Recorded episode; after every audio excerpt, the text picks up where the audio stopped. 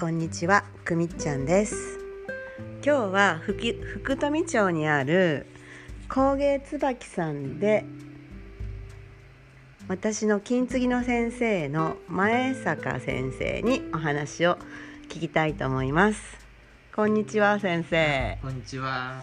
あの今日で5回目のつ金継ぎ教室今終わったんですけれども、はい。あの本当にこんなに近くに金継ぎの教室があるなんてすごいこう本当に引き寄せ運命としか言いようがないぐらいあのすごく嬉しかったんですけれどもあの先生のこの金継ぎの教室というか金継ぎをされたきっかけとかもともとはあの漆の先生なんですそうでよね。すね。はい漆の金継ぎが漆の技法なんですよ。漆の中の蒔絵というう漆で絵を描いて金粉を巻くっていう蒔絵の種類の一つの一種一種なんですね。はいで、まあ昔からその漆でせ割れたものをこうくっつけてはでかけかけたものを埋めてさっき言った蒔絵というので漆で絵を描いて金をつけるっていう金継ぎは昔からあったんですよね。そうなんですね、なんかあのじゃあ今でいう接着剤の役割を漆がしていたっていうことですかねそうですね。昔は接着剤がそれが漆でしたね。あそうなんですねどれぐらいですかね江戸時代とか平安時代とかその漆の接着に関してははい古いですよ。縄文時代。えー、縄文時代から、はい、で金継ぎはまあ戦国時代とかそのお茶の文化が広まった時からへえそうだったんですね、じゃあもうあの漆のその接着技術っていうのははい。えっと縄文人の人が発見したっていうことですね。そうですね。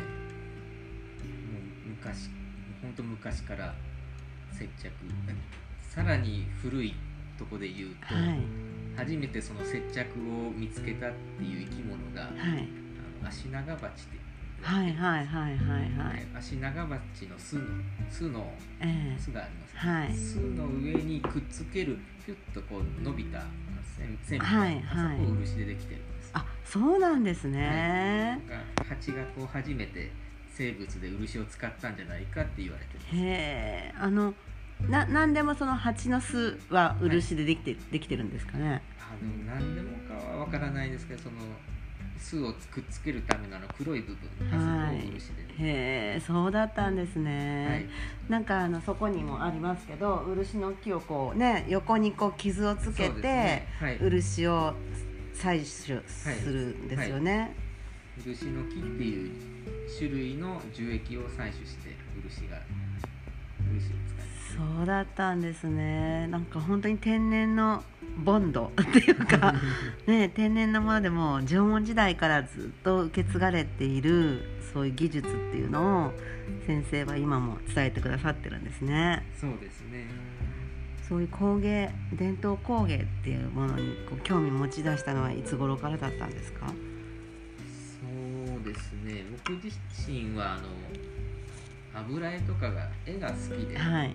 絵は昔から描いてたんですけどその絵の先生とその大学の時のその絵の先生と漆の先生がちょっと近い存在でではい。ちょっと漆の方もどうかっていうのでそういうまあ二十歳過ぎぐらいですかね。へえそうだったんですね、ま今はね若い人たちがだんだんね昔ながらの工芸伝統工芸とかを引き継がない、そうですね、そういう流れになっている中先生はね素晴らしいこう古くからの伝統工芸を受け継いで後世に残そうという、はい そういう活動をされてるんですそうねです。ね。うん、でもやっぱり本当に少ないですよ。ねですよね。古臭いっていうし、ううん。ん。後継者後継者不足ですね。ね素晴らしいですね本当に。うちもあの今もねいっぱいこう、まあ、これ金継ぎのね割れた器をもうつくあのずっと捨てるのがもったいなくて取っていたものなんですけれどもこうやってね見るとね全て生き返って蘇るし本当に素晴らしい技術ですよね。そう。ですね。うん嬉しくて嬉しくて。あとあの器もね漆塗りのものも結構あの取り扱いが悪くて欠けたりとかねしてたりするので本当に先生に出会えてよかったなと思います。蘇らせていただく 技術をねこうやって近くに。ものを大切にするっていうのがいいいいですよね。ねそうですよね、本当にす素晴らしい出会いをさせていただきます。もうこちらこそありがとうございます。うちから20分ぐらいなんですねもう。ああのそうね。まっうん。すぐ一直線にあ来れるんですよ。あの道。そう。一度もウインカーを出さないで 来れるというこの近い距離に。一直線ね。そう。こんなにこんなにねいい先生がいらっしゃって本当に嬉しいです。まだこれからもねちょっと今これな何工程目ですかね今。5回目で今ここまでようやく。そうですね。5回目 5, 5工程ですか5ね工程最初にまず削ルーターで削って。せ接着。接着してその後漆でかあのつけて、はい。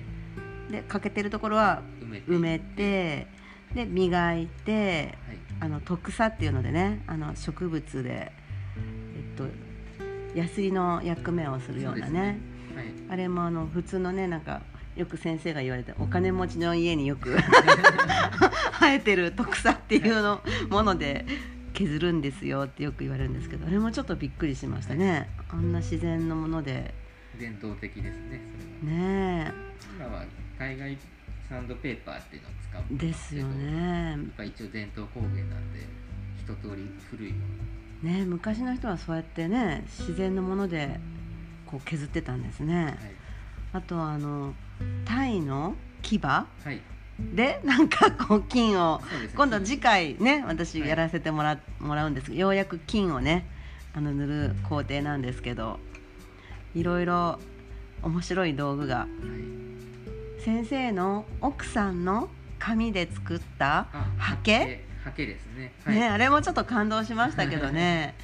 えっと何です漆を塗るハケそうです。漆をね塗るのにハケっていうのを使うんですけどこう平べったい筆のような。ええ。それはこう人間の髪の毛でできて。